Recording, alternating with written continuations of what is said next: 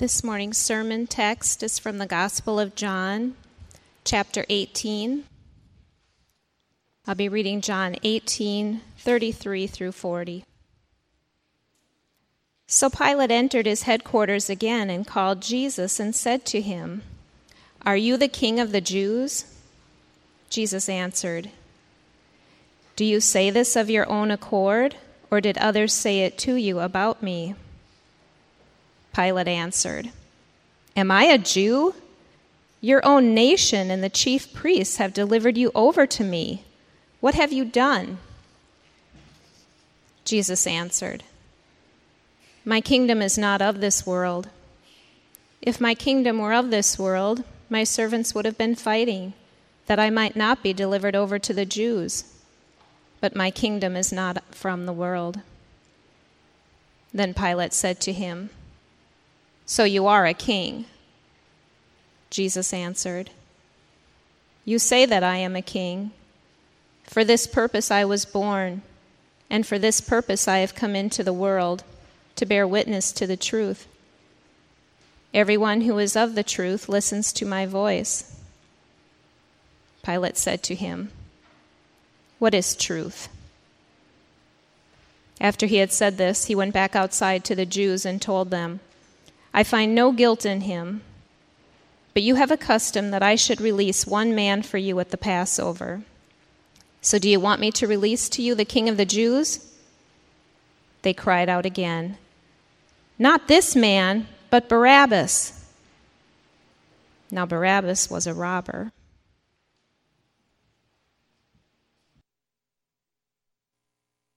Let's pray. Our Father, we thank you so much for the table of the Lord. We thank you for the body that was broken for us. We thank you for the blood that was spilled for us. Lord, as I told you when I was sitting there praying, as I thought of myself, one word was coming to my mind, and that was unworthy. And as I thought of you, one word was coming to my mind, and that was worthy. Worthy is the Lamb. And I'm so deeply grateful, Father, that in your mercy, you were willing to take your worthiness and to cover over our unworthiness. I'm so grateful that you were willing to bring us to yourself through the body and blood of Jesus Christ so that we could have life in you and be reconciled to you and know you and be with you forever. I'm so deeply grateful, Father. And I pray that your mercy would continue to spread abroad as we now look more deeply into your word in a particular section. Father, I pray that you would give us sight I pray that you would give us insight. I pray that you would minister to your people by your Holy Spirit. Father, sometimes you minister in subtle ways and sometimes in obvious ways, but I pray that you would move among us in power today. And I pray, Father, for those who could not be here this morning. I heard the stories of many who are sick this morning who will listen to this message online. I pray for you too. I pray that as you hear this message, wherever you are, I pray that God will bless you and keep you and make his face to shine upon you as you hear the word of God preached and take it deep into your heart. Oh, Father, please come and move in our midst, I pray. And for what you will do, I give you my thanks and my praise. Amen. Over the last 2,000 years, people have tried to make Jesus to be who they want him to be. Over the last 2,000 years, people have tried to press Jesus into various molds to fit various agendas and various purposes. Some have had evil intentions because they have seen Jesus as an enemy. They have seen him as an obstacle to their agenda, and therefore they have determined that he really needs to be destroyed and removed. They have determined that the only way for them to go forward is to get rid of this man, and so they have painted him over the centuries as a criminal or as a delusional mystic or some, this is a popular theory in our days, it's had its time throughout the centuries. Some have actually said that Jesus never claimed to be God, he never claimed to be the Messiah, but it was later followers who made him into be these things. I remember years ago a documentary on PBS called From Jesus to Messiah. And the whole point of the documentary was to say that other people made him into this. And the reason people argue that way is because they're trying to destroy Christ. They're trying to remove him. They are trying to dismiss him. They see him as a problem, as an obstacle in their way. There is no truth to what they're saying. But they make the argument nonetheless because they have this view of Jesus. Others simply see Jesus as inconvenient, or they find themselves in a situation where they simply have to deal with him. There's nothing they can do to avoid it.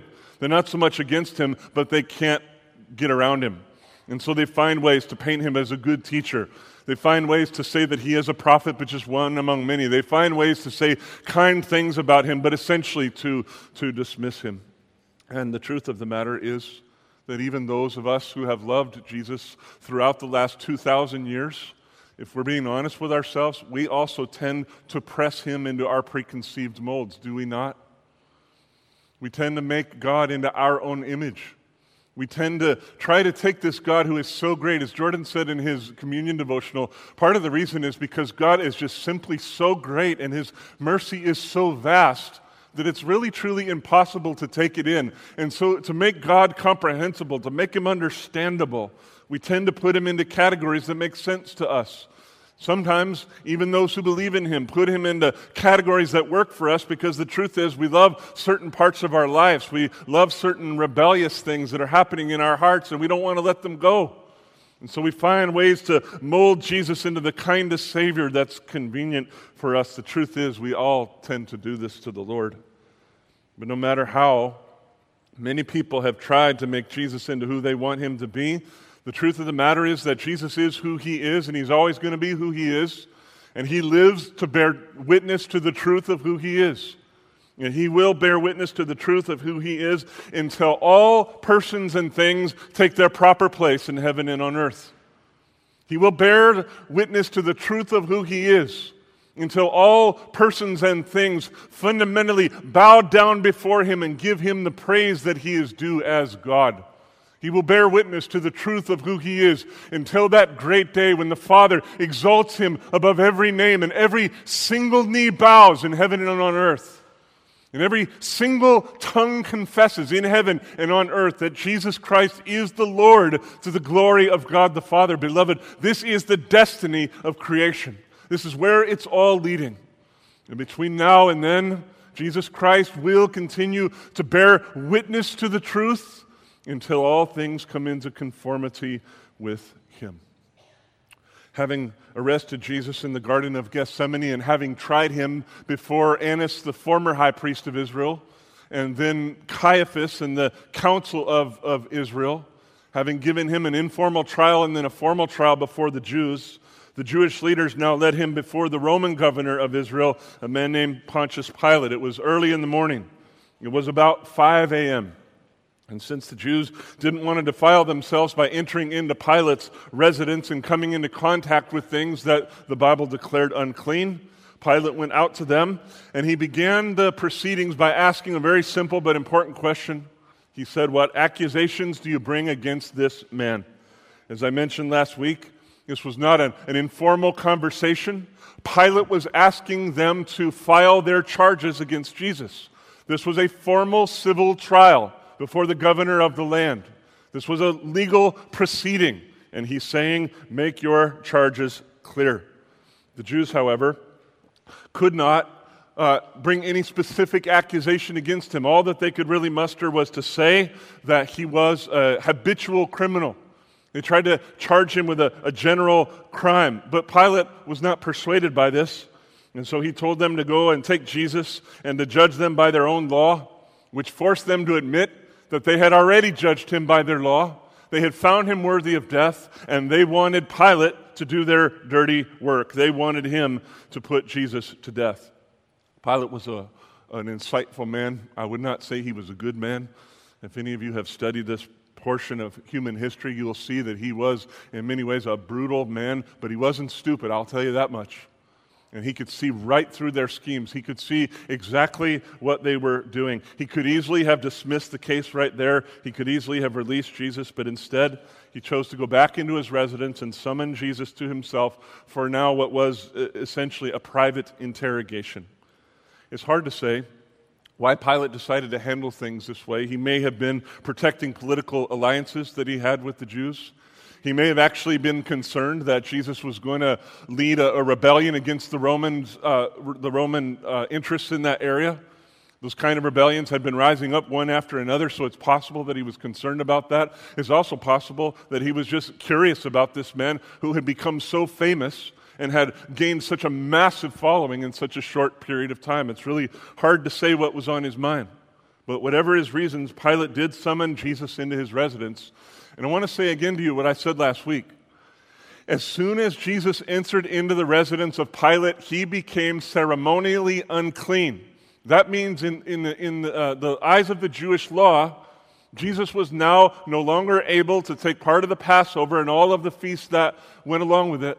He was no longer allowed to come into the temple of the Lord. He was no longer allowed to approach that place where the glory of God manifests in the midst of Israel.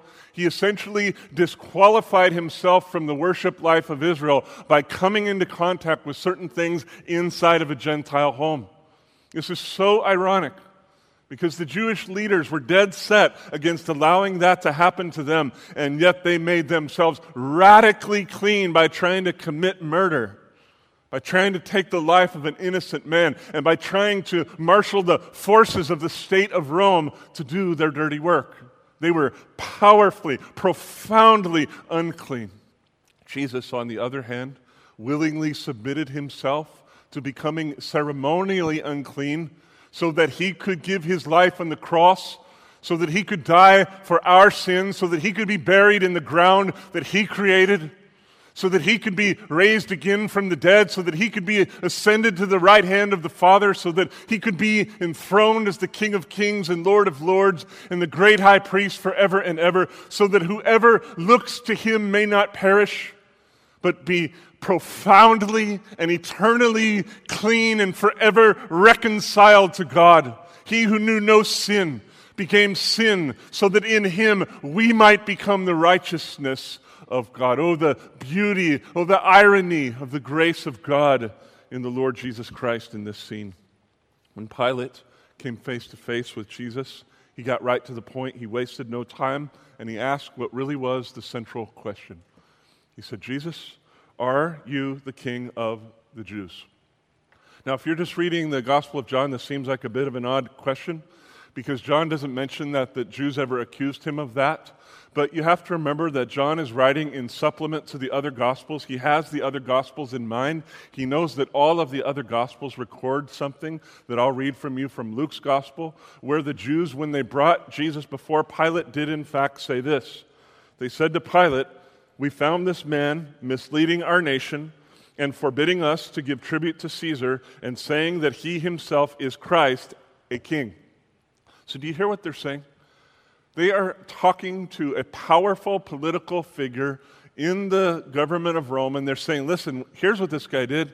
He told us not to pay our taxes because he was going to rise up and deliver our people from you. And he was going to become your king. In other words, they're charging him with sedition. If you'll think this through, they're still not making a very uh, clear charge against Jesus. They, there's still so much ambiguity in what they're saying. And besides that, they brought no proof of it, right? They made the claim, but they actually brought no proof, which is why I think John just gets to the point and says, listen, they didn't have much to say before Pilate. But at least this helps us understand why Pilate would say, Jesus, are you the king of the Jews? And besides this, we have to keep a couple other things in mind. Pilate knew of Jesus. He surely knew about Jesus for the last several years. When Jesus came onto the scene, beloved, he exploded onto the scene. His following did not sort of ramp up slowly but surely. When John the Baptist, the most famous man in the nation of Israel, pointed at Jesus and said, It's not me, it's him, Jesus, at a human level, became instantly famous in the land of Israel. People began to follow him in droves. Everywhere he went, crowds and crowds and crowds of people followed him. Trust me, Pilate knew about this guy. He may not have known a lot about him, he may not have understood him, but surely Pilate had him on his radar. And because there were so many people who rose up in this day to lead rebellions against Rome, surely Pilate wondered what are his intentions? What is he up to? What is his ultimate goal? And, and then another thing just several days before this scene. Remember, Jesus had raised Lazarus from the dead, and then he walked into the city of Jerusalem to the praise of thousands of people who were lauding him as the king, and he accepted their praise. Pilate may not have heard it with his own ears, but trust me, he heard about this. And so we shouldn't be surprised that on the night when Jesus was arrested, it was Pilate himself who said, Yes, take a couple hundred Roman soldiers and go arrest this guy in a garden by night. And then, yes, I will grant you an early trial at 5 a.m. in the morning. He would not have done that if he didn't see Jesus as some sort of threat. It's not for nothing that Pilate asked this question, and it is the key question. It just gets right to the heart of the point. Are you the king of the Jews? Jesus answered with a question of his own, and I don't think he was playing games here. He's not just being rhetorical. Jesus has a reason for asking this question. He says to Pilate, Do you say this of your own accord, or did others say this to you about me? Jesus wanted to know if Pilate's interests were about the Roman government, if Pilate himself was concerned about Jesus, or if Pilate was simply following up on accusations that had been made about him by the Jews. In other words, does this have to do with my trial, or is this now about me and you? What's going on here? Why, why am I in your private residence being privately interrogated? Why is this happening? It's a legitimate question. And Pilate answers pretty sarcastically, pretty powerfully, and he's pretty clear with what he says. He says, Am I a Jew? Are you kidding me? Am I a Jew? It's your own nation. It's your very chief priests, the leaders of your people who have handed you over to me. The word there means to betray. It's the same word used of Judas. They betrayed you to me. What do you think we're doing here? We're here because of that. We're not here because of me. If I wanted to know something about you, I would have brought you to myself in some other context. We're here because of what's happening in your nation. And then, then he asked Jesus the question that the Jews seemed unable to answer. And he said, What exactly is it that you have done? What have you done? As I thought this over this week, it occurred to me that Jesus pretty much could have ended the whole situation right here by just saying, Nothing. I have done nothing worthy of a charge. He could easily have got himself out of trouble and probably found a way to leave the scene, but instead, he, re- he remained silent about that particular question. And what he chose to do was to make a pretty profound statement about himself and about his kingdom that I think still has so much import for us today. Verse 36 Jesus said to Pilate, My kingdom is not of this world. If my kingdom were of this world, then my servants would have been fighting that I might not be delivered over to the Jews, handed over to the Jews, betrayed to the Jews but my kingdom is not from this world. Now, if you think this through, since Jesus states two times that he has a kingdom, he at least implies that he's a king, doesn't he? You can't have a kingdom if you're not a king or some sort of sovereign. But still, the question remains why didn't he just come out plainly and say, Yes, I am a king? Or why did he not come out plainly and say, Yes, I am the king of the Jews? Why did he not do that? We'll come back to that in a second. But for now, we can say that what he chose to emphasize instead is that his kingdom is neither of this world or from this world. This is an important point. Evangelicals, listen to this. Jesus Christ's kingdom is not of this world, it is not from this world. It did not originate in the earth. It is not beholden to the kingdoms of this earth, not even the United States. The Christian flag and the American flag are not one thing, they are two different things. The kingdom of God is not of this earth. This is a profoundly important point in every single kingdom, in every single place on this earth throughout history. And since he said this twice, it is clearly the point that he wanted to emphasize. Yes, I have a kingdom, but it's not the kind of kingdom that you're thinking of. But since his words do imply that he's a king, Pilate asked the obvious question. He said, So you are a king, huh? It's possible to translate this as a statement. So, you're a king. But either way, it really comes out to be the same thing. Pilate's saying, Really? So now you've admitted it. You're a king. But here's what Jesus said He said, Well, you say that I'm a king. There are some translations that take a little bit more license with how they put things into English that I think capture this pretty well when they translate this as saying, Well, those are your words, they're not my words. It's you that says that I am a king. And then Jesus uh, continues. He says, For this very purpose I was born, and for this purpose I have come into the world to bear witness to the truth. Everyone who is of the truth listens to my voice. So I want to come back to this question Why is Jesus so reluctant to just say, Yes, I'm a king? Why won't he just say it? Why is Jesus reluctant to say, Yes, I am the king of the Jews? I am the Messiah they've been waiting for for centuries of time. I'm the one who came to fulfill so many prophecies. Why doesn't he just say, Yes, I'm a king. Now, Pilate, let me explain this to you.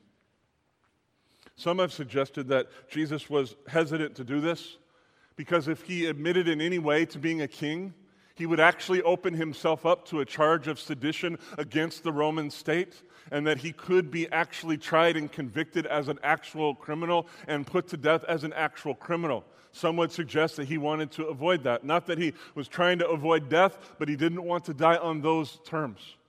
And while, that, while that's possible, I think that there's another answer that gets us closer to the heart of what's happening in this part of Jesus' story and brings us really near to the heart of what his kingdom is all about.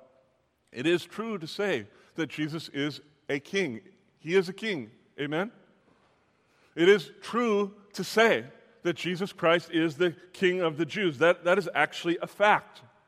However, Jesus Christ is so much more than just a king and so much more than the king of the Jews, especially in the sense that it would have been understood that for him to accept this title on the Jews' terms or on Pilate's terms would completely obscure who he actually is.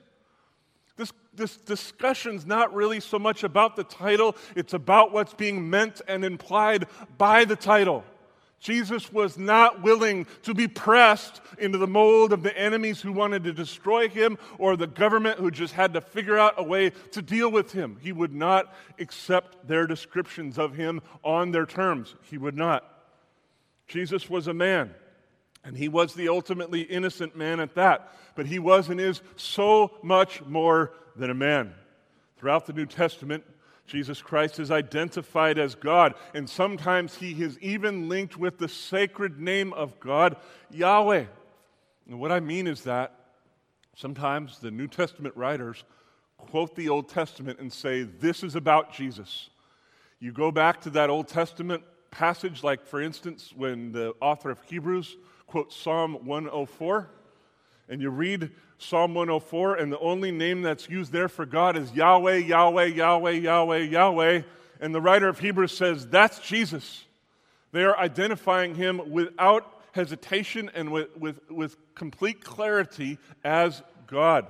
Again, Jesus was a man, but he was so much more than a man. And the name Yahweh describes him, even as it describes God the Father, even as it describes God the Holy Spirit. And what is true of one of them as God, as Yahweh, is then true of them all. So, with this in mind, the Old Testament repeatedly refers to Yahweh as the Lord of hosts. You've heard this name before for God? The Lord of hosts. About 240 times God is called that in Hebrew, it's, it, the word for host is sabaoth. It's not Sabbath, but sabaoth. So the, the, this word host doesn't mean a whole lot to us, and I want to just take a couple minutes and explain this to you because I think this is going to help us understand why Jesus wouldn't accept the title of king on their terms. When you look up so many of these texts where God is called the Lord of hosts, you see four distinct categories where God shows sovereignty over creation.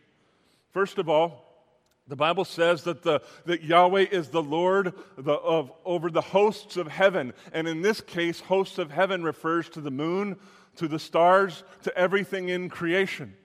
So we could say that when it says Yahweh is the Lord of hosts, it just means that He is the great sovereign over everything that is, is created and that ever will be created. Second thing, the Bible sometimes says that Yahweh is the Lord over the hosts of heaven, now meaning the angels and even the rebellious angels who rose up against God, Satan and those who followed him. So Jesus Christ is Lord not over not only over all of creation, but he's Lord over every being in the heavenly places. He sits high above every rule, high above every authority. Third thing, the Bible sometimes says that the Lord is, is the Lord of the hosts of Israel meaning the armies of Israel and all the people of Israel. He is the Lord over the, the nation of the Jews, which is why it's proper, in some sense, to call him the King of the Jews. But then, fourth, the Bible clearly says that Yahweh is the Lord of the hosts of all the nations. He is the Lord of the, all of the armies and all of the peoples of the earth. He is Lord of all.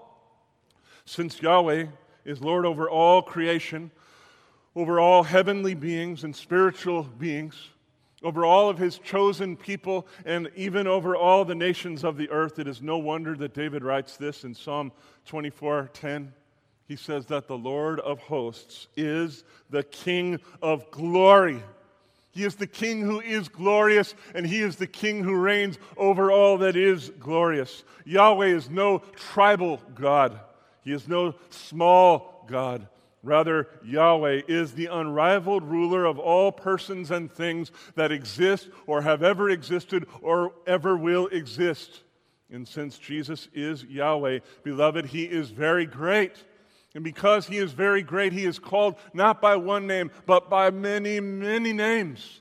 There are probably, depending on how you count, well over a hundred names for Jesus. Let me just read to you a few of them. The Bible says plainly that Jesus Christ is the Almighty One. I don't know how more plain you could be about saying that He is God, and that's in the New Testament, by the way. It says that He is the great I am.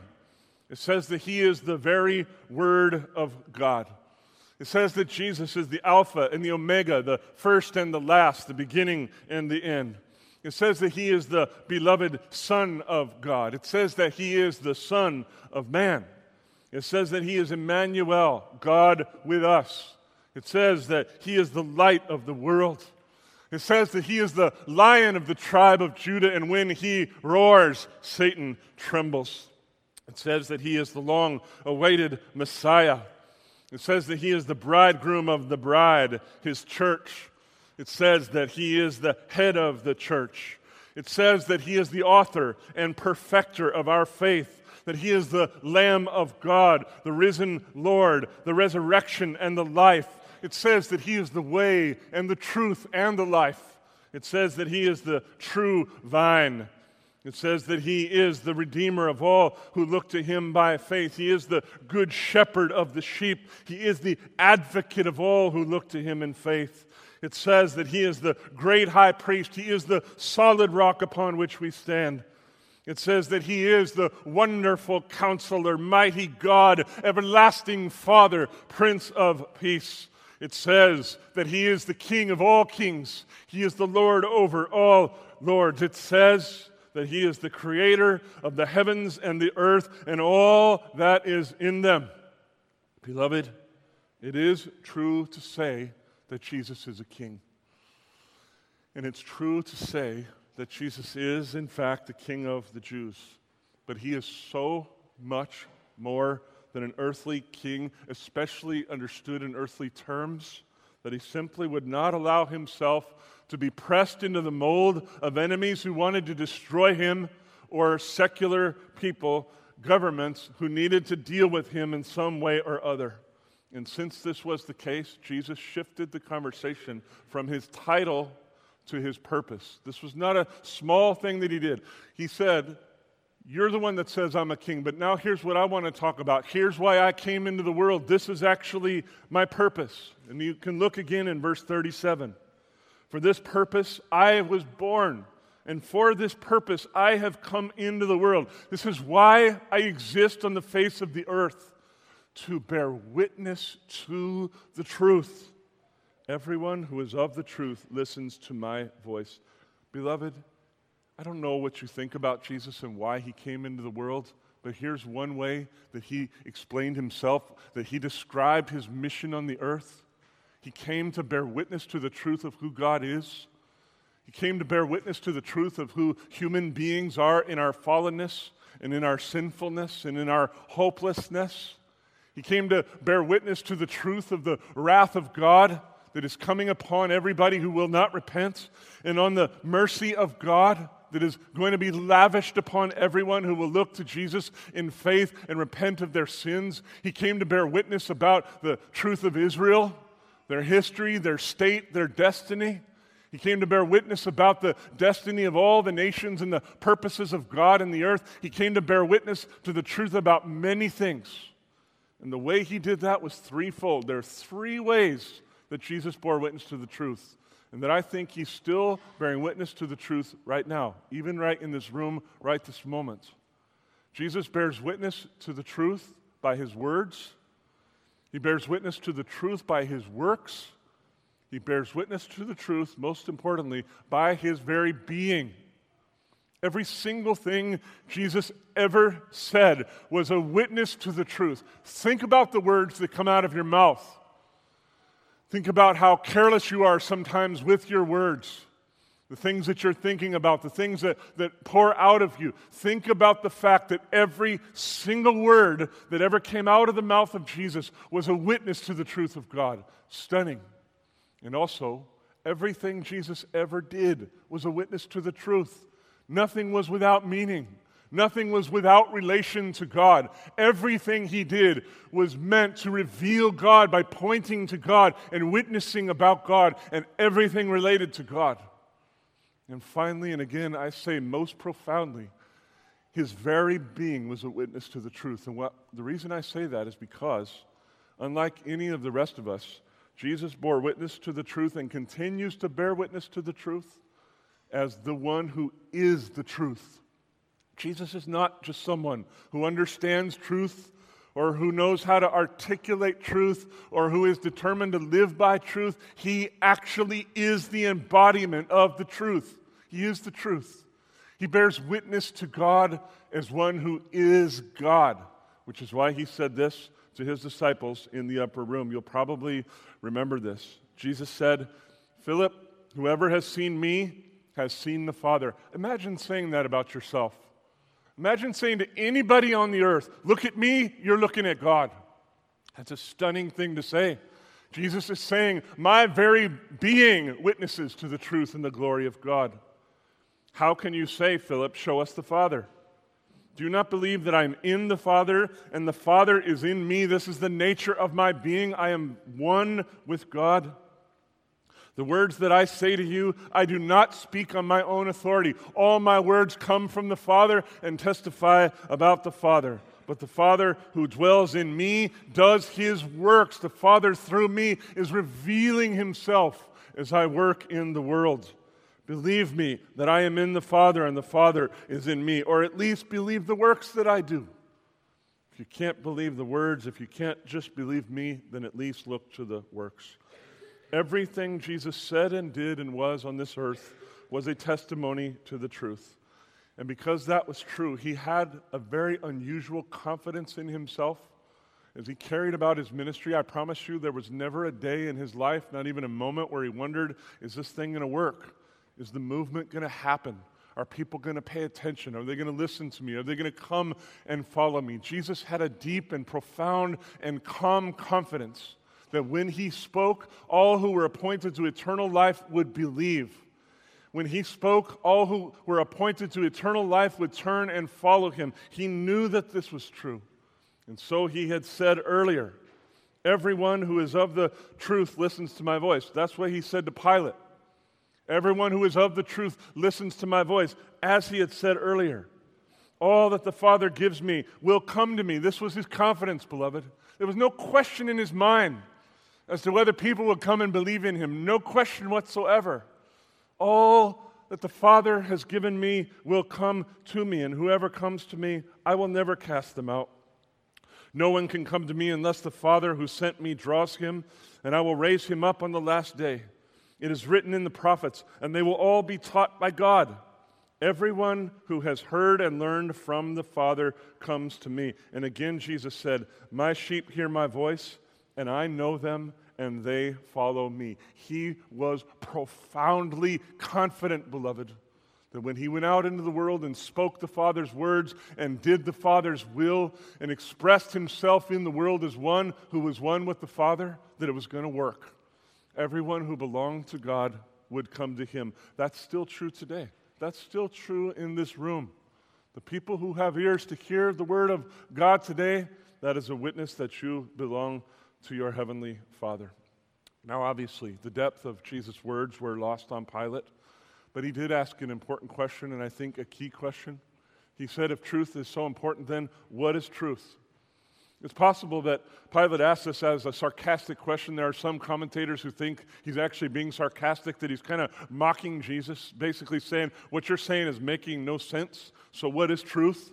But I tend to think that Pilate was sincere. If you look in your Bibles at chapter 19, verse 8, you'll see there that when Pilate heard that Jesus was making himself out to be the Son of God, as the Jews had said, it says that Pilate feared him even more, even more. He was even more afraid of Jesus. Those words, even more, showed me that before that moment, there was already a kind of reverential fear and a kind of respect in his heart for Jesus. And so I tend to think that when he asked Jesus this key question, what is truth, that he was sincere. Now, if he had more insight, he would have asked a better question. You know what the right question to ask here would have been? Who is truth? Not what is truth, who is truth? The entire history of Western philosophy is built around this question what is truth? But they miss the point. Truth is not merely ideas, and it's not merely about intellectual properties and logic and all that. That plays its part, but fundamentally, truth is a person. Truth is Yahweh. Truth is the Father, the Son, and the Holy Spirit. If Pilate would have had discernment in this moment, if he would have heard the Father's voice, he would have asked the question, Who is truth? And in my mind's eye, I think this is why Jesus was silent. He didn't answer the question. You notice this? Jordan, you said earlier, Jesus never exaggerates. I could not agree more with that. Also, Jesus never remains silent without a purpose. There's a purpose here. What I see happening is Pilate is looking at him and says, What is truth? And Jesus just looks him dead in the eyes and doesn't say a word, as if to say, You're looking at it. You're looking at him. It was, in a way, Jesus' way of saying, I am the truth. And if Pilate had ears to hear, he would have heard. I don't know what happened in Pilate's heart. All I know is that at that moment he turned around and walked away. I don't know what that silence meant to him. I don't know how much it haunted him and stayed with him. We'll talk about that more in the next week or two. But I do know that at this point he turned and walked away. He went back outside to the Jews and he made a legal declaration. Understand, this is not a casual conversation. He made a legal declaration as a man who had power to do such things. He said, I find no guilt in him. In other words, I don't find any basis to charge him for anything. But Pilate knew that the Jews wanted Jesus dead. He knew that they had gone to great lengths to make this happen. And I think that he probably wanted them to help them save face before Israel. I think he wanted to give them a way out of killing Jesus without looking stupid in front of their people. And so he reminded them that every year for the Passover, they would release a prisoner. This was a way that they had of expressing the freedom of God's mercy in their lives. This was a way of them remembering what God had done and releasing them from the hand of Pharaoh. They would release a prisoner who was rightfully charged as guilty as a way of worshiping God and reminding themselves of the mercy of God in their midst. So Pilate reminded them of that and then said, I do think now sarcastically, so do you want me to release to you the king of the Jews? You want your king back? This guy that you say is king, this guy you're playing so many games about, do you want him back? The Jewish leaders passionately shouted. In fact, the word can be translated screamed in the right context. They said, Not this man, but Barabbas. And John tells us now Barabbas was a robber. That's the ESV. The word here for robber can also mean an insurrectionist or a, a, a, rebellious person, a revolutionary. It can refer to someone who is willing to rise up and use force to oppose uh, the state, and in this case, the Roman government. In other words, to put this in Jewish terms, John is basically telling us that, that Barabbas was a zealot he was, he was not just a robber, he was not just a thief, he was actually an insurrectionist. He was actually guilty of what they were charging Jesus of. Mark is much more clear. Mark chapter 15, verse 7, it says that Barabbas was in prison for murder that he committed as part of a, of a rebellion. This is not in question. Get, your, get this out of your mind that Barabbas was a thief. He wasn't a thief, he was a revolutionary. He was an insurrectionist. He was willing to take up arms against the Roman government, and he did that. It wasn't just talk, he actually did it. And in the course of participating in a rebellion, he took somebody's life, maybe more than one person's life. He was actually guilty of this. And they said, Release him. I hope you can see the irony here. The Jews demanded that Pilate release a man who was actually guilty of what they charged Jesus of doing, but they could not prove. They wanted to set a guilty man free, and they wanted to condemn an ultimately innocent man. They wanted to lavish mercy on a murderer, and they wanted to murder the God of mercy. They wanted to put to death the one who had come to set them free from their sin and its consequences, free from the world and its corrupting forces, free from the prince of the power of the air and all of his evil schemes against humanity free from the wrath of God that is to come against all the sons of disobedience. So Jesus meant to do them such great mercy. And they said, No, don't release him. Release Barabbas. He is the one that we want. By the grace of God, their deliverer had come, but they sought to deliver their deliverer over to death. Pilate, of course, could not have understood the deeper irony of these things, but he did see the political irony. He got what they were doing he saw how much these guys hated Jesus. He saw how much they were willing to do to make sure he got killed. They were actually willing to release a guilty man, guilty of a tremendously important crime, in order to get Jesus. And I think because he saw the depth of what they were willing to do, he had to pause and think about what he was going to do. And that's the question that chapter 18 leaves us with. What is Pilate going to do? We're going to consider that question next week. But for now, I want to come back to what I said in the beginning. I want to reiterate what I said with more detail. Because while the circumstances have changed, I think really so much remains the same in our day, beloved. To this day, there are some people in our land and all throughout the world, in fact, who hate Jesus and who see him as a problem and they want to destroy him. They're out to destroy him to get him out of their way. They will make him to be whatever they need to make him to be in order to push him to the side. And they will use even the language and the categories of the Bible to persuade people of their opinion and against the Bible's opinion. They want to say that they are the, bear, the bearers of truth, they are the, the witnesses of truth, and that the Bible is not, and that the historical claims about Jesus are not, and that the theology of conservative Christians are not. For example, I spoke last week about this, and I'm going to speak about it again because I think it's a current threat to the body of Christ in our land. I think of so called liberal Christians who will take the name of God on their lips and use it to advance their agenda when the truth of the matter is that they long ago rejected the Word of God. And I want you to understand that the roots of current liberal Christianity are very deep, they're very old. The, the current forms of liberal Christianity go at least back to the early 1700s with the work of a guy, get ready for this, you got to be a scholar if this is your name, Friedrich Daniel Ernst Schleiermacher. Schleiermacher was a liberal who basically sought to undermine the Bible in many, many ways. He put the Bible under critical tests that were invented by men. And the German tradition from Schleiermacher forward has just advanced that way of thinking from then to now. Liberal Christianity is the child of German scholarship. It is. Long ago, they rejected the Bible as the Word of God. Long ago. Long ago, they rejected the God of the Bible as anything that's actually real. Long ago, they rejected the Jesus of the Bible as a person who is actually real. Long ago, they rejected Judeo Christian ethics and the way that those things are applied to Western society. The truth is, they have a radical social agenda. And they see biblical theology and conservative Christians as the primary obstacle to their agenda.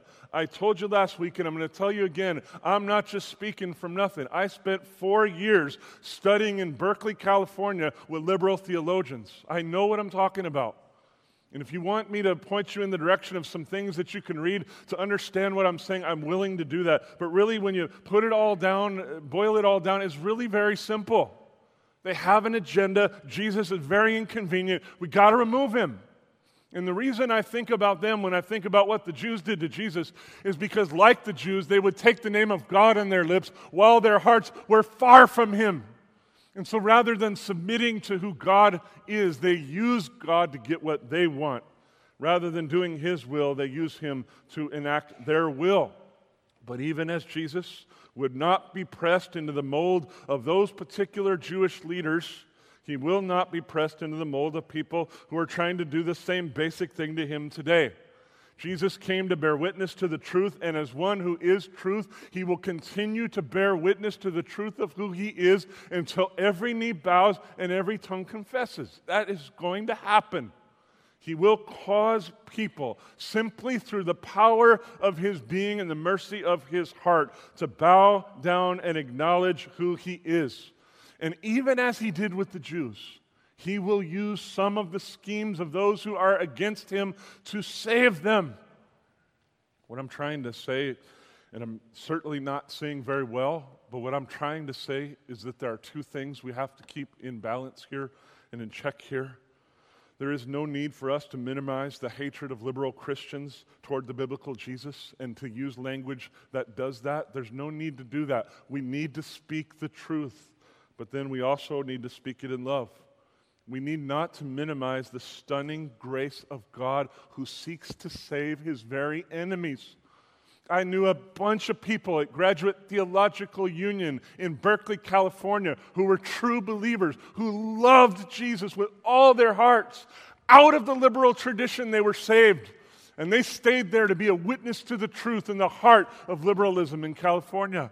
People can come to Christ out of this, and we need to have that hope and have that heart and have that prayer life. So, again, I'm saying, let's speak the truth.